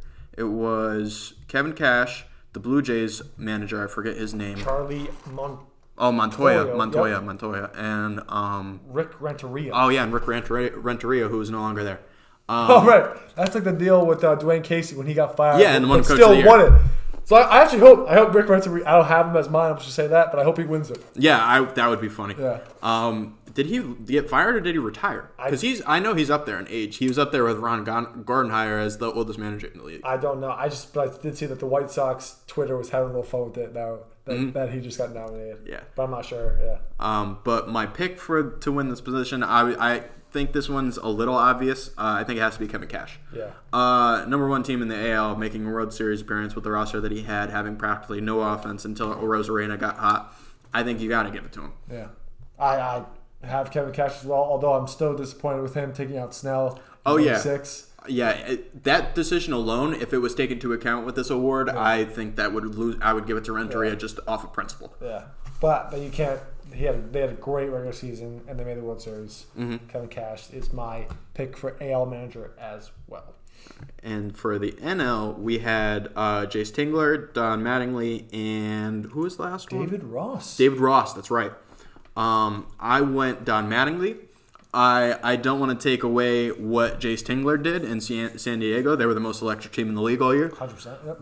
But just think about what he, uh, Don Mattingly encountered this year between the the COVID explosion, having to put together I don't know I don't know how many different lineups, but week to week, and um, having what people assume to be the worst ro- roster in the league going into the season, or one of the, if not that, um, and then they they won a playoff series Yeah. after all of that. So I think you have to, I think you have to give it to Don. Yeah. I, I have Don Mattingly as well, and I'm not even going to go in detail because you just said it. But they, but the Marlins made the playoffs. Yeah. And they won a series. Yeah. That's all I need to say. The Marlins. Yeah, I I don't even know what to expect going for, For the next, next, year? se- oh, season. My Oh my God. god! They might be go back to one of the worst teams, though. yeah, they, was, it was such a small sample size, yeah. 60 games, but I, I don't know. I don't. I just don't know. I think either they're gonna continue to get better because they are pretty young. yeah, true. So uh, they're either gonna get better or they're gonna be on the bottom of the barrel, Yeah. and there's gonna be really not much Yeah. in between. But um, moving on into the Cy Young picks, good. I would imagine that we have the same AL Cy Young as do most people. I think he should win this unanimously. Yeah. Unanimous. Unanimously. I Yeah, you say the word. Unanimously. Um, Shane, uh, we're t- Shane Bieber. Shane I mean, Bieber. Triple crown in pitching. You, like I don't really, yeah, I don't really think we need to say much more than that. We can kind of graze over that. Like Yep. we, we have an understanding. There's no debate there. Yeah. Uh, we might have some debate here though. I, I'm gonna guess that you have Yu Darvish. I don't. I've do not. I flipped. I flipped multiple times. Really? Because he has. I know you talked about him earlier in an earlier episode. Yeah, I have. I'll Trevor Bauer, uh, Tim Anderson, and Aaron Judge are my three favorite players in the league. I gave Trevor Bauer this one. I flipped back and forth. I think three times. I literally had it in my notes on why Yu Darvish would win because of his record and his wins above replacement and all that, and how the Cubs were just an overall better team on the Yeah. season. But thinking about it now, I what made me switch was um, he had more strikeouts and Darvish had more games pitched. Trevor, in oh, who, who Bauer. Bauer, yeah. Bauer. He had more. He had more strikeouts than Darvish on more games pitched. He had a lower ERA, and all of, uh, all eleven of his starts were quality starts, only giving up more than three runs once, and that number was four. And he still went six and a third. Not to mention that he carried that team to the wild card. There's there were really no other bright spots on. I mean, you could say Luis Castillo here and there, and Joey Votto had his moments because he's, he's Joey Joey Votto. Votto, yep. But that roster didn't really Jump out have of you, yeah. Playoff aspirations. So I think Trevor Bauer served as the one bright spot, and I think in a worse situation, I think you have to give this award to Trevor Bauer. Yeah. So I, I'm just gonna say I have Trevor Bauer as well. Mm. I thought you were gonna go with Yu Darvish. I w- yeah, I went back. I literally had Yu Darvish, Darvish written in here twice, and Yeah. I and I flipped it. I'm gonna, I had Yu Darvish as well, and then I kind of looked more at the stats, and what what kind of flew me over the edge, I'd say, was I saw that. So I saw that Darvish had he was eight and three, I believe. Mm-hmm. Trevor Bauer was five and four. I was like, well, wow. But then you can't really take that, like you know, De, like deGrom won back to back Cy Youngs with not a very good winning record. Yeah, see, my thing was that even though his record was better, Bauer had a lot of in like um no decisions too. Yeah. Well, and also Bauer had less earned runs. Yu Darvish had 17 earned runs, and Trevor Bauer had 14. Yeah, he just Like, he, he was, he less- dominated all season. Exactly. Um, And he had so much swag, which I know you love. Yes, I love like like I said, Tim Anderson, Trevor Bauer, uh, Aaron Judge isn't really like that, but he's He's he's, my favorite player on the Yankees Right. just because he, as soon as he came on the scene and I He saw the like- six seven two eighty yeah. guy, I was like, I like Look that guy. that, yeah. But Tim Anderson, Trevor Bauer are the most fiery guys I would say in the league, next to um, oh my god, the the reliever on the on the Reds. What is his name? Oh, the guy that tried to fight the whole Yes. Pirates. I'm not gonna know his name. God, I forget But I his know name. exactly who you're I, talking yes, you you guys probably know who I'm Yeah. talking about too. Damn it. He like ran after the whole Pirates organization. Yeah, um, I follow him on Instagram too. Why is his name escaping me right now? I'm having so many brain Sorry, farts. sorry, I today. know you're talking about. Yeah, But, but, but- also, what I want to say about Trevor Bauer is, if you haven't seen it already, the video that he put against in diss of like Ronald Acuna Jr. How it was, uh, he struck Trevor Bauer struck out someone, and then it showed like this cool edit, and it was like to the song. I'm coming home. Yeah. because the they had, because the Braves were going home. Yeah. Or no, it was, it was something like that. Mm-hmm. And it was it was I watched it like ten times because it was so good. Yeah, I love Trevor Bauer. I think he's probably the best personality. In I used to not like him, but he's grown on me. yeah, no, he's. I didn't. I didn't really like think much of him going into the season, but as he's kind of taking shots at Rob Manfred because he, he, gives he does whatever he thinks is right. He Yeah. says it. Yep. And uh, he started doing the McGregor walk every other Exactly, outing. yeah, It was awesome. Yeah. And the the yelling uh, after every strikeout, just the yeah every time. I love it. That's I love it. literally- He's electric. If you were to explain Max's favorite player or like the type of player, it, it would be Yep. Trevor Bauer. Yep. Hundred percent. Uh, so yeah, AL Cy Young. I was thinking, I was hoping we could maybe go back, but Yeah. I, mean, I Trevor Bauer. I, we was- might on NL MVP. Though. Okay. We might. All right, so go. Who's yours? NL MVP. I got Mookie. Okay, good. I have someone else. All right, yeah, I have Mookie. Uh, the Dodgers couldn't get over the hump over however many years. What, what was it? Like they had World Series aspirations in like five or six years consecutively, and then they hadn't won a uh, World Series since '88. And Mookie Betts was really the the solution to that equation that really brought that whole team together, and and that's really value by definition. So he did it in all facets of the game too. He batted 292, 13 home runs, which is only three less than I'm assuming who you have in Freddie Freeman. I do. Um, 10 stolen bases and took home a Gold Glove in the process. So I think uh, as far as five tool player goes, Mookie Betts embodied that this year, and I think he's he's in line to get his second MVP. Yeah. No, I, I um, can't you can't go wrong with Mookie. He's probably the second best overall player in the MLB. You could even say he's the best. Mm-hmm. Uh, but I myself, and Gold Glove is a big factor in kind of the argument. I'd say, mm-hmm. but I went with Freddie Freeman, who is I mean, because again, MVP is kind of more of a regular season. Mm-hmm. That's why I would say I, I, I was more inclined. Like Fred, Mookie's the better player than Freddie Freeman, but in terms of like regular season, like that's why Giannis won it over LeBron in terms of the NBA MVP. I think Freddie Freeman had a better regular season. He was third in batting average. At, he batted 341, which was much better than Mookie's. He had 13 home runs. I think you said Mookie had 16 home runs. Yeah. But but then then so he was third, and then Freddie Freeman was third in RBIs. Oh, other way around. Other way around. Other way around, my bad. Yeah, three three less than Freeman. Yeah, exactly. Yep. But and Freddie Freeman was also fourth in hits, Mm-hmm. and he's a very good defender as well. I know he didn't win a Gold Glove, but he's a very good defender. So I think stats wise in the regular season, that's why I was more inclined to pick Freddie Freeman than Mookie.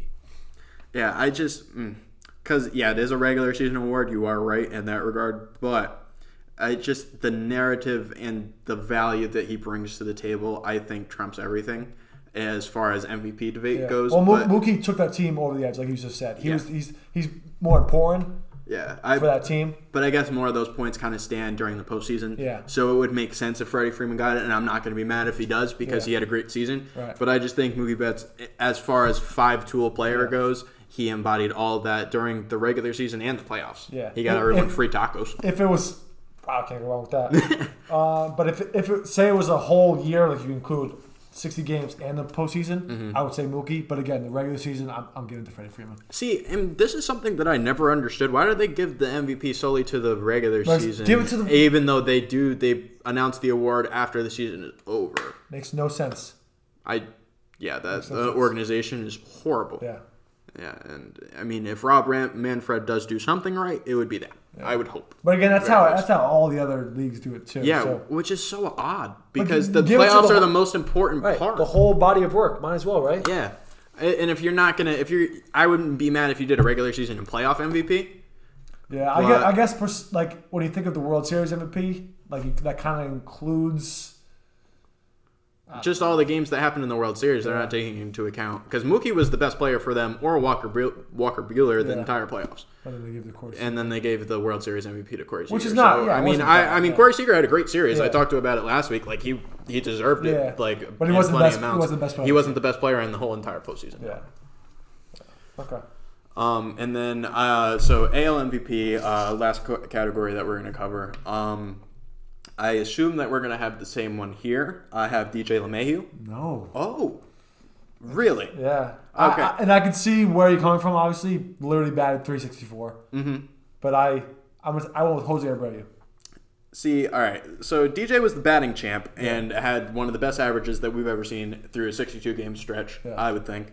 Um, he was saving grace for the Yankees season because they they lost so many pieces it, uh, that were in and out in the lineup throughout so many uh, so many games this year. They and in, in the Marlins, I think, had the most mixed lineups, like the most Yeah. different lineups throughout the regular season. But DJ, DJ LeMahieu was always a fixture in here. He was hurt for like a, a week during the season, Yeah. but he came back and he wasn't out for very long, and he just he went further into the playoffs than the two other cat, uh, candidates, and Jose Abreu and Give me a sec. Give me a sec. And Jose Abreu. ALP and Jose Ramirez. Yes, Jose Ramirez. Thank you. Um, I'm having such bad brain Oh, farts really? Today. Holy back. Christ. Um, but yeah, uh, they they went for he went further into the playoffs than the two other candidates while still making an impact throughout the entire season. No, I mean you can't. The batting average speaks for itself. Mm-hmm. I mean that's one of the best. Again, it's only a sixty game season, but still.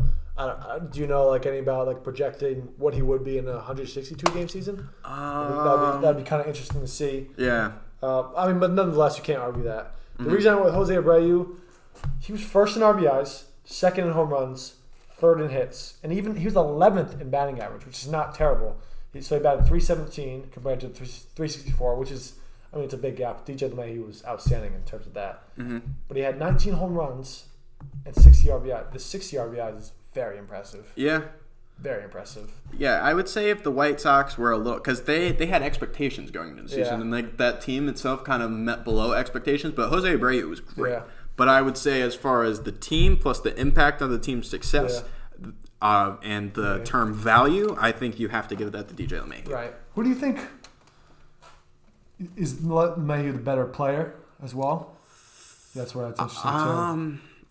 Because they're uh, it's hard because they're two different players. DJ Yeah. LeMahieu is an on base guy, a, a hit machine. Right. Jose Abreu, power. Abreu is gap to gap power Yeah. guy who doesn't really do much on the defensive end either. DJ LeMahieu serves as more as a utility guy. He can play third, second, first, Right. wherever you need him to in the infield. Yeah, Um, completely different. Yeah, they're they're different players. I, I would give DJ LeMahieu a little more of an edge just because I I would take consistency and reliability over over star power. I guess. uh, yeah, I'm taking he's bats 364 rather than maybe a home run every now and then. Yeah, like because Ho- Jose Abreu, like he's had very high highs, but like everything in between has kind of been like not even noteworthy. Right, like he had his his rookie year, I think, when he came from Cuba, I believe. hmm He was had, like, the leader like, in home home runs, runs? or Yeah. the second leader in home runs. He, went was he was up there. And then like he had like two or three years where he was nothing really. Yeah. And then he was great this year. Yeah, I, and like I said, the White Sox kind of had expectations. Uh, they added Dallas Keuchel, a couple other pitching pieces. They added Yasmani Grandal. But so Um, did the Yankees, though. The Yankees were expected to make it to the World Series, I'd say. Well,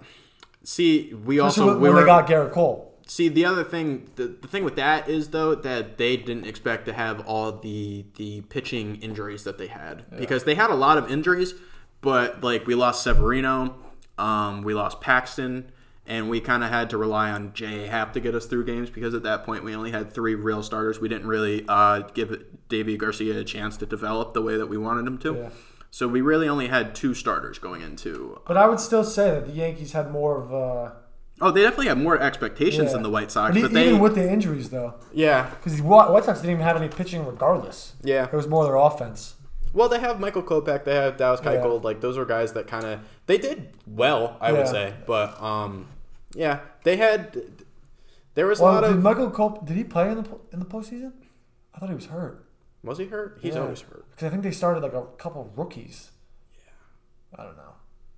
But the, like the pitching is there, and they had they were projected to be like a top three, top four team in the AL. I think going into the season, just based off all the all the offseason moves Yeah, that they I made. they were too until like the last couple of weeks they fell off. Yep. Yeah, because everyone was really high on them for a really long time, and then Yeah. uh, we looked up and they were the seventh seed. Yeah. So, eh, I don't know. Again, I mean, both these awards, like I feel like all, I, like both MVPs are kind of like, like I'm not like if DJ LeMahieu wins, I'm like okay, he, he deserved it, but Mm-hmm. also Jose Abreu deserved it. Same with Mookie and Freddie Freeman. Like they're kind of, there was no real like, oh my god, like this guy needs to win because they they were up in the air. hmm Right. Yeah, I I don't know. I, I think DJ Mayhew deserves it, but that may also be kind of come off as bias because Yankee fan. Yeah. But I mean- I don't know. I don't know. I don't know. We'll see. I would see. I, there's know when they definitely good cases for both. I don't. They came out with the Gold Gloves and Silver Sluggers already, so I would assume soon, right? that it would be within the next couple of days. Yeah. So Oh, actually, I can tell you right now. AL MVPs November 12th, as well as NL MVP Cy Young is November 11th. Perfect. Okay. What is Wait, the wait for? Next week. It's yeah, but I guess. I don't know. Interesting. that's so weird. All right. Anywho, And then our ranking segment, right? Mhm. All right. Uh, so we're, we're sticking with the MLB. That's good. We, we're not talking about the NFL a lot. yeah, yeah, we we expected to, but Yeah. we didn't really talk about uh, the MLB a lot last week. Um, we are kind of running out of topics to run about uh, talk about uh, as far as the NBA goes, with the exception of when they start the season. Right. So, um, and like I said in the beginning of the show, we talked about uh, NFL deadline moves that we wanted to see, NFL or NBA offseason moves that we wanted to see, and now we're going to get into our top five, though, Yep. offseason moves that we want to see in the MLB. Yep. I'll, uh, I'll go 1st Mm-hmm. Um, so I actually have like a lot of big names in mind. Okay. So number five, we're going to go five to one? Yep. So number five, uh, Kris Bryant will be traded to the Nationals. I went with like big. I went, I was like bang bang. Um, so they have a huge gap without with Rendon leaving last year. Uh huh. Kris Bryant, he hasn't been the same since his MVP season. He's kind of marred with injuries, but also just hasn't been kind of the same guy he was. Yeah. So I think he might need a new change of scenery. And he's a free agent in 2021, but they might give him like a trade. See, I have a hard time getting on board with that just because Kris Bryant was a grew up a Cubs fan Mm-hmm. and he has kind of that that's kind of their he's not going to want out if they don't want it unless they don't want him back Right. obviously. That's a good point. I didn't think of that. Yeah, and like But I did see Um, they have a lot of guys that they need to sign, like uh, Yeah. Javier Baez, um, and a couple other guys that like like bigger names. I think Rizzo's another free agent. yeah, I would say that him, Javi, and uh, Anthony Rizzo are the foundation Oh, of that Of team. that so I would think that they would try to get them back and kind of replace the outfield Yeah. before they try to get rid of or depart from Kris Bryant. Yeah. But I mean that's a good move for the Nationals nonetheless, but I just don't I don't see Kris Bryant having a change of scenery unless I they, actually forgot he was a big Cubs fan. Too. Yeah, I just I don't see that unless there's some sort of unrest in the front yeah, office. falling out or something. Um, at my number five spot, uh, JT Real- Realmuto is up for a contract this Mm-hmm. offseason. He's a potential free agent. I got him going to the Rays. Oh, I like that. They, they need another. Yeah. Okay. Um, Yeah, Mike Zunino is up for contract. Uh, JT Realmuto is top three catcher in the league, and they have a lot of pitchers. He might be the best. Yeah, yeah, he's he's definitely up there for sure. Um, as far as uh, well-rounded, he might be. Yeah, I would Yeah. say he's probably the best. But um, the Rays have a lot of pitching, and they don't really have that. Like Mike Zunino's served as a bat and not a defensive catcher. Right. JT Realmu- Realmuto, you have both. Yeah. So you got you got guys that he can connect with right away with Glasnow, Snell. Um, a couple of the other young guys that they have, the Mm-hmm. bullpen, Nick Anderson, uh, Diego Castillo, and all those guys. Uh, I think that that serves as a really best case scenario move for JT Realmuto and will be a huge move for the Rays. Yeah, that would be. Uh, my number four, talked about him a little earlier, but Justin Turner is going to sign with the Braves. And the reason I'm going to say this is I have another move that the Dodgers are going to make that is going to fill in that third base spot. But Justin Turner, he's getting old now. He has been a he's been tremendous for the Dodgers for all his years. Mm-hmm. But I think the Braves the Braves also need a third baseman uh, because uh, Donaldson was big for them, and then he left for the Twins, I believe. Right? Yeah, they have Austin Riley though, Yeah. which is why they let him walk. True. I don't know. I saw it because I, I, I was doing a little research with this because I wasn't kind of like mm-hmm. ML NBA, NFL, and MLB are kind of like, like by 3 mm-hmm. but I don't know much like a crazy amount as the MLB compared to the other ones. But I, this is a move that I saw and I was like, I kind of like that. Just in terms of the, I like the move to the Braves, I don't know. Well, see, all right. This is where that move could work out because if the National League keeps the DH, good point. that would serve as a really good move for them Yeah. actually, and they could put they can fluctuate between Austin Yeah. Riley and um and him at third. Yeah, So yeah, I think that I mean yeah yeah. yeah if that if that stays in place then That'd be absolutely good, yeah. good move. Um, and then at my number four spot, we haven't really had uh, a guy that we've wanted to resign yet Mm. with the team.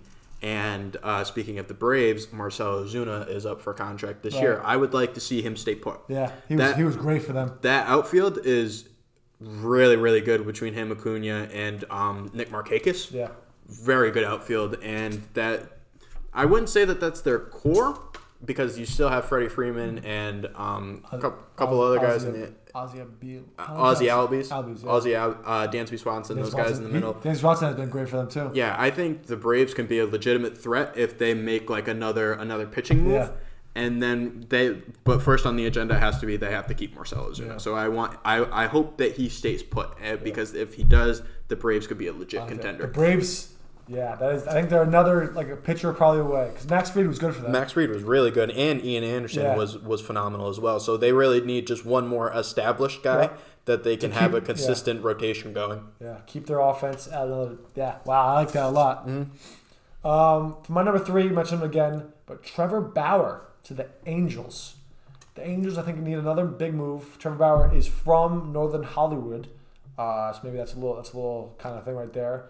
But they just, they need a starter, and I think he'll they'll bring a little swag that the Angels need because they haven't made the playoffs with Mike Trout in Yeah, a while. Yeah, you got Mike Trout, Albert Pujols, Anthony Rendon. They're not getting any younger. That that one Angels downfall has been their pitching, Pitching.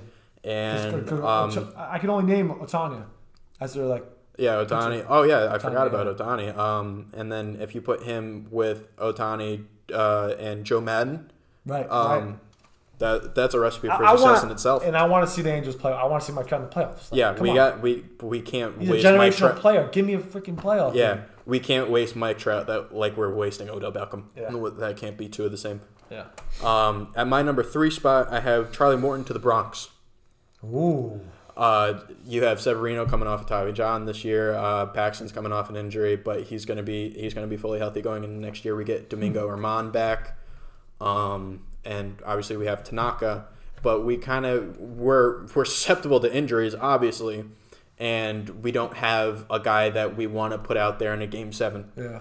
Uh, Severino has been the guy that we've kind of gravitated towards, but we we kind of went away from him. We did uh, James Paxton a couple years ago against the Astros. Yep. We started him game seven, but Charlie Morton is it one of the best, if not the best, big game pitcher in the league, and that's kind of something that we're missing. And you know, Brian Cashman's always willing to shell out any Right. amount of money that he can to really make the Yankees a contender. So I think Charlie Morton is the best case scenario move for the Yankees in the offseason. I don't probably see the Rays doing that just because I like like they like that rotation a bit and that's their strong suit. But that that would, that would be a great move for the Yankees. Yes, absolutely. At my number two, uh, Nolan Arenado Cardinals. So he is one and out for a while. I feel like they he hasn't like again they're kind of wasting him. He's he is one of the best third basemen I've ever seen. Yeah, He is gold- defensively, he's Gold incredible. Gold Glove in every single year. I think he's been in the league eight or nine years. Gold Glove every single year. He's incredible. That- that's that's unbelievable. Mm-hmm. So he, he is for sure the best defensive third baseman, and he's a pretty damn good hitter as well. So I think I think a move to the Cardinals, a change of scenery uh, for him will, will do do him well. Yeah, I ah that slipped my mind because I I knew there was two guys that I wanted to put in this list that I knew were gonna be requesting trades or were gonna be trade circulating about them in the in the media for a little bit, and he was one of them. And then obviously most of you know the other one that I'm not gonna spoil it yet, but ah, I forgot to put him in the list Yeah. honestly. I, I, I like him too, so I want him to go somewhere else. Yeah, I was looking at more free agents than I was trades. Yeah. But yeah, I my bad. My bad. But um at my number 2 spot, I got George Springer to either the Padres or the Red Sox. Oh, let's go! Give me UConn boy. Yeah, that's what I I think that he'll want to be a more of a hometown body Yeah, I at some point in time. Uh, I'm sure that anybody that's up for contracts in the Astros probably wants to get the hell out. Yeah. Just because they don't want the bad publicity. They don't want to be tied to that organization anymore. And George Springer is a UConn product, so it wouldn't sir. surprise me if um, he went to the Red Sox. But also, if he wanted to go to a contender and the Padres, and- right? Yep.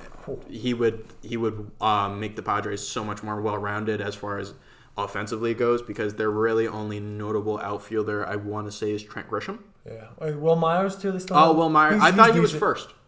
I think they move him around a little Yeah, bit they too. move him around. Um, I know he was playing outfield at one point in time. I would like because to the Padres he would bring experience too. Yes, and- and, if he's he's like the only guy I like in the Astros. Yes, I, I never had anything against um, George Springer Yeah. as far as that Astros channel goes. Uh, like I said, UConn product, very likable guy. He wasn't really outspoken as, as a part of the scandal, so I assume that he agrees with the rest of us and was like, that was that was the most messed up thing we could have done. But to the Red Sox, oh my god, I love that because That outfield I- would be what Martinez, Verdugo, and him. Yeah, well, Martinez is not. Oh, Oh, Jackie, uh, Jackie Bradley. I think Bradley. he might be gone. I mean, defensively though, if they keep if they keep Bradley, Verdugo, because they would have to give rid of probably Benintendi if they're going to get Springer. Oh, I forgot about that. Yeah, because he, he was out pretty much all this year. Yeah. But I, I'm okay with. I mean, I was always a fan of Benintendi, but he has not been the player that like because he was the fifth overall pick that we took him at. Yeah. I mean, I still I, I don't want him to get, go away, but if we're- that means to get Springer in order to get rid of him, all for it. I got into a couple Twitter beefs a couple years ago about Benintendi because uh, this was when Judge first got onto the scene too. Right, and he had his rookies, run, yeah. and everyone wanted to fight me uh, Yeah. as far as me saying that Aaron Judge is better than Benintendi. Yeah. Um, who's laughing now? Yeah, yeah. I wish Benintendi was a little better. but he, he was good in our in our World Series run, so Yeah. that's all him. Um, am I number one? Francisco Lindor. I hope this doesn't happen, but to the Dodgers.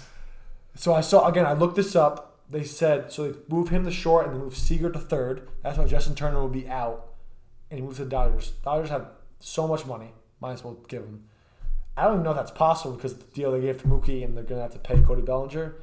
But I again I looked it up and I saw they were they were the favorites to get Lindor. I was like, how's that possible? But imagine that. Imagine him with the Dodgers. That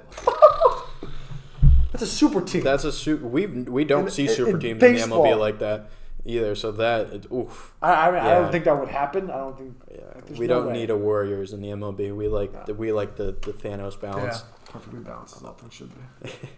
Um, I also have Lindor in my number one spot, but I have him going to a much more of a potential powerhouse instead of an already established powerhouse. I am going to New York in Mets? the Mets. Ooh. The the Mets are kind of missing a shortstop. They have uh, Amed Rosario, I think, um, or yeah, was it Amed Rosario or Nick Ahmed? I'm not sure. Oh, Nick Ahmed is, is Diamondback, so I think it's Amed Rosario. Um, I like that. but yeah, they, they kind of had a, have a hole there. Um, they have Pete Alonso, uh, and then they get all their, their pitching staff back, and Degrom, Stroman, Right. and Syndergaard. Yep. Um, and their their bats come around every now and again. Yeah. Um, they they got hot at the end of the 2019 season, and they have most of the same guys. And I would think that that would serve as a uh, Lindor would serve as a leader role and kind of a catalyst. Yeah. So I think in order for the Mets to ascend, they have to go get out, uh, go out and get someone like Francisco Lindor. I'd much rather see that in the Dodgers. Mm-hmm. That, that I like that a lot. He's still young too. He's like 26, I think. Yeah, he's young. And he's he's a freak. Mhm. All right, so that was good. MLB, we talked a little about MLB. I like to see that a lot. And then we got we got next. We're sticking with the baseball Oh, true. theme. I Uh, forgot we're doing that. Yeah. Top five players to watch going into next year at the conclusion of the MLB season. I'll start Um, this one off. all right. did- I think you did the last one. Mm-hmm. Uh, my number five, uh, Ronald Acuna Jr. Young guy. He could have he could have been one MVP this year as well. Like he was up there with Freddie Freeman for the Braves. Yeah. Uh, and he's also he's he's an animal. He hits for he's a five tool guy, uh, and he's he's like must watch TV. Like you Mm-hmm. look at him, and he's an animal. He's always like going crazy on the bench too. Yeah. So uh, Ronald Acuna Jr. is my number five. I also have Acuna at number five for all the reasons that you said, but I kind of have a, a designated number five too as more of a, of a joke. But uh, Carlos Correa and Jose Altuve, uh, not for the reasons that you think, uh, only for the sole purpose that we're going to have fans next year. And I hope that one of those, uh, whether it's full capacity or like uh, quarter capacity, we're going to have fans, I assume, in some way, shape, or form. And I, I we always love the MLB fans that go the extra mile and throw in the beers and everything. Um, so I, I think that they're they're gonna let Correa and Jose Altuve have it, and I'm all in on it. Yes. Uh, my number four, I got uh, one of my favorite guys in MLB, but Fernando Tatis Jr. Uh, he's him and another guy I'm going to say are probably the future of MLB coming up. He's again, he's must watch TV. He's most exciting player in baseball, and he's very good at baseball. um, so Fernando Tatis, Fernando Tatis Jr. my number four, and I actually went to a Padres game. I was in, when I was in San Diego. He hit a walk, he hit a leadoff home run. I fell in love with him immediately. Yeah, yeah, understandably so. He's electric. Yeah. he's electric. He he might be the face of the league moving forward. It's probably too early to call now, but Yeah. Mm-hmm. he definitely has the star potential. At my number four spot, I got one of my favorite players, Aaron Judge. Aaron Judge is always going to be under a microscope in the Bronx. He's going to be the face of the Bronx as long as he's there. I'm I'm assuming. Um, and just the fact that we kind of see two versions of Aaron Judge every year. Every year, Every yeah. year, with the he either gets really strikeout heavy or he is just on fire or is hurt. Yeah. So yeah, right, um, there's three. Yeah, three. yeah, so really three. But we we as Yankee fans are dying for a World Series. And you guys need one so yeah, bad. We are And I hope it dying for, for a one. I, I mean, I gotta say that a Red Sox fan. I, understandable, understandable, but I no, no, no. Um, but yeah, it's just he's going to be under a microscope. He's going to have to deliver at some point, and he's going to have to lead the charge for a championship run. Him and Gerrit Cole are going to be the two guys that we're going to look to to really to really take us to the promised land. How old is Cole? Cole Like, signed him for like 13 years, but or Is he? 12. He's. I feel like he's somewhere between twenty eight and thirty one. I feel like he's 30. I think he's right at 30. That's Fact what. check. Yeah, that's what we So you're gonna fact check that. I'm gonna go to my number three, Juan Soto. He had he batted like 351 this year. He's like 20, 21 years old. Another young guy. Like, come on. Like he's another guy. Like my three I already listed. Must watch TV. He already won. He won a World Series with the Nationals already. He was, he was 19 years old, or maybe just turned 20. But he's he again. He's turning into him and Tatis Jr. I believe are like the future, along with Acuna, the future of the MLB. Yeah. See, I left Juan Soto off my list because I don't really think that they're contenders without Rendon. Yeah. I might be jumping the gun a little bit on that because we said the same thing as Bryce Harper left, and they still delivered. I love Dave Martinez. I love Juan Soto. I love Max Scherzer. But that team itself is very like it. Right, well, they got their. World Series, and now they might go downhill. I, Yeah. I, I can see that. Yeah. But I think like he's he's legit. Yeah. No. Yeah. No question about it. Yeah. Um, at my number three spot, I have Walker Buehler. Interesting. Uh, Walker Buehler has taken over the ace role in the Los Angeles system, seemingly, and that's going to be a lot of pressure, especially being the World Series champs. Mm-hmm. Um, having all the expectations that he does, he's he's been phenomenal in the playoffs for the last two two or three two or three years. I want to say three years. Yeah, but he's he's been phenomenal, and it, it he kind of came out of nowhere. He was somebody that we weren't really like super excited about when he Yeah. made his debut, and he's kind of pitched his way into being one of the top pitchers I, in the league. Yeah, I remember like not even hearing from him, and then like within one year, I was like, this guy's a star. Yeah, I I was introduced to him in the I want to say 2018 Milwaukee series, Okay. and he dominated the Yeah. Brewers. No, he blew everything by him. His stuff is amazing. His his motion is so explosive, and he's just really fun to watch. Yeah. No, he's very good. Uh, my number two, I went, I went with three younger guys. My number two are kind of my one and two are proven guys. Mookie Betts. Again, he's one of the best players in MLB. Still mad. He's I'm not a big fan of him anymore because he's not with Red Sox. but he's a he's a great guy himself. But he's even a better baseball player. Um, and he's again he's you got to watch him play. He's a five tool player. He's you saw in the postseason. He's robbing home runs. He's hitting home runs. He's stealing bases. Does it all. So Mookie Betts, my number two. Um, well, I just talked about somebody that came onto the scene for me in the postseason, and this guy definitely came onto everyone's scene in the postseason. I'm sure because we struggled figuring out his name for a couple of weeks, and then we knew it immediately. Randy Arozarena. Yeah. Randy Arozarena had one of the greatest playoff runs, if not the greatest playoff runs, as a hitter in postseason history. How many home runs did he get? Ten. Yeah. 10. Postseason. Which is nuts. Yeah. That was uh, who was the home run leader we had this year? Twenty three in sixty two games. It's, no, it was. Well, it was your boy Luke Voit. Uh, boy. Luke think with twenty six. Did he have? No, I don't think he had that. I think he was in. tw- He was in the twenty. All right. Well. The. I'll, I'll fact check. All right. All right. Yeah. Um. 22. I, got, I actually had it. 22. 22. Yeah. So if he has 10 in the postseason and what, like 25 games, 24, something like that. Seems- yeah. Yeah, something in that realm. The, Yeah, the his ceiling insane, is yeah. Mm-hmm. insane, and he's He, he he's came- electric. literally came onto the scene In the and po- now he's a freaking star. And Yeah, he wasn't supposed to be anything. The Cardinals got rid of him in a nothing deal a couple of years ago, and he he we didn't know that this was in the ducks for him at Yeah. all. And so, especially the Rays coming off a World Series um, appearance, and that really being their guy on offense. Yeah. I think he's going to be another one that's under the microscope as well, and we're going to be expecting him to, to live up to that postseason Yeah. hype. No, he grew up in front of our eyes. Yeah. Uh, my number one, uh, still best player in baseball, Mike Trout. I really hope he can make the playoffs so we can all see him in a national spotlight because I haven't seen an Angels game in a while. I just see him on highlights everywhere doing hitting bombs, round home runs. He's you could honestly say he's one of the best players ever, like ever in history. Just talent alone.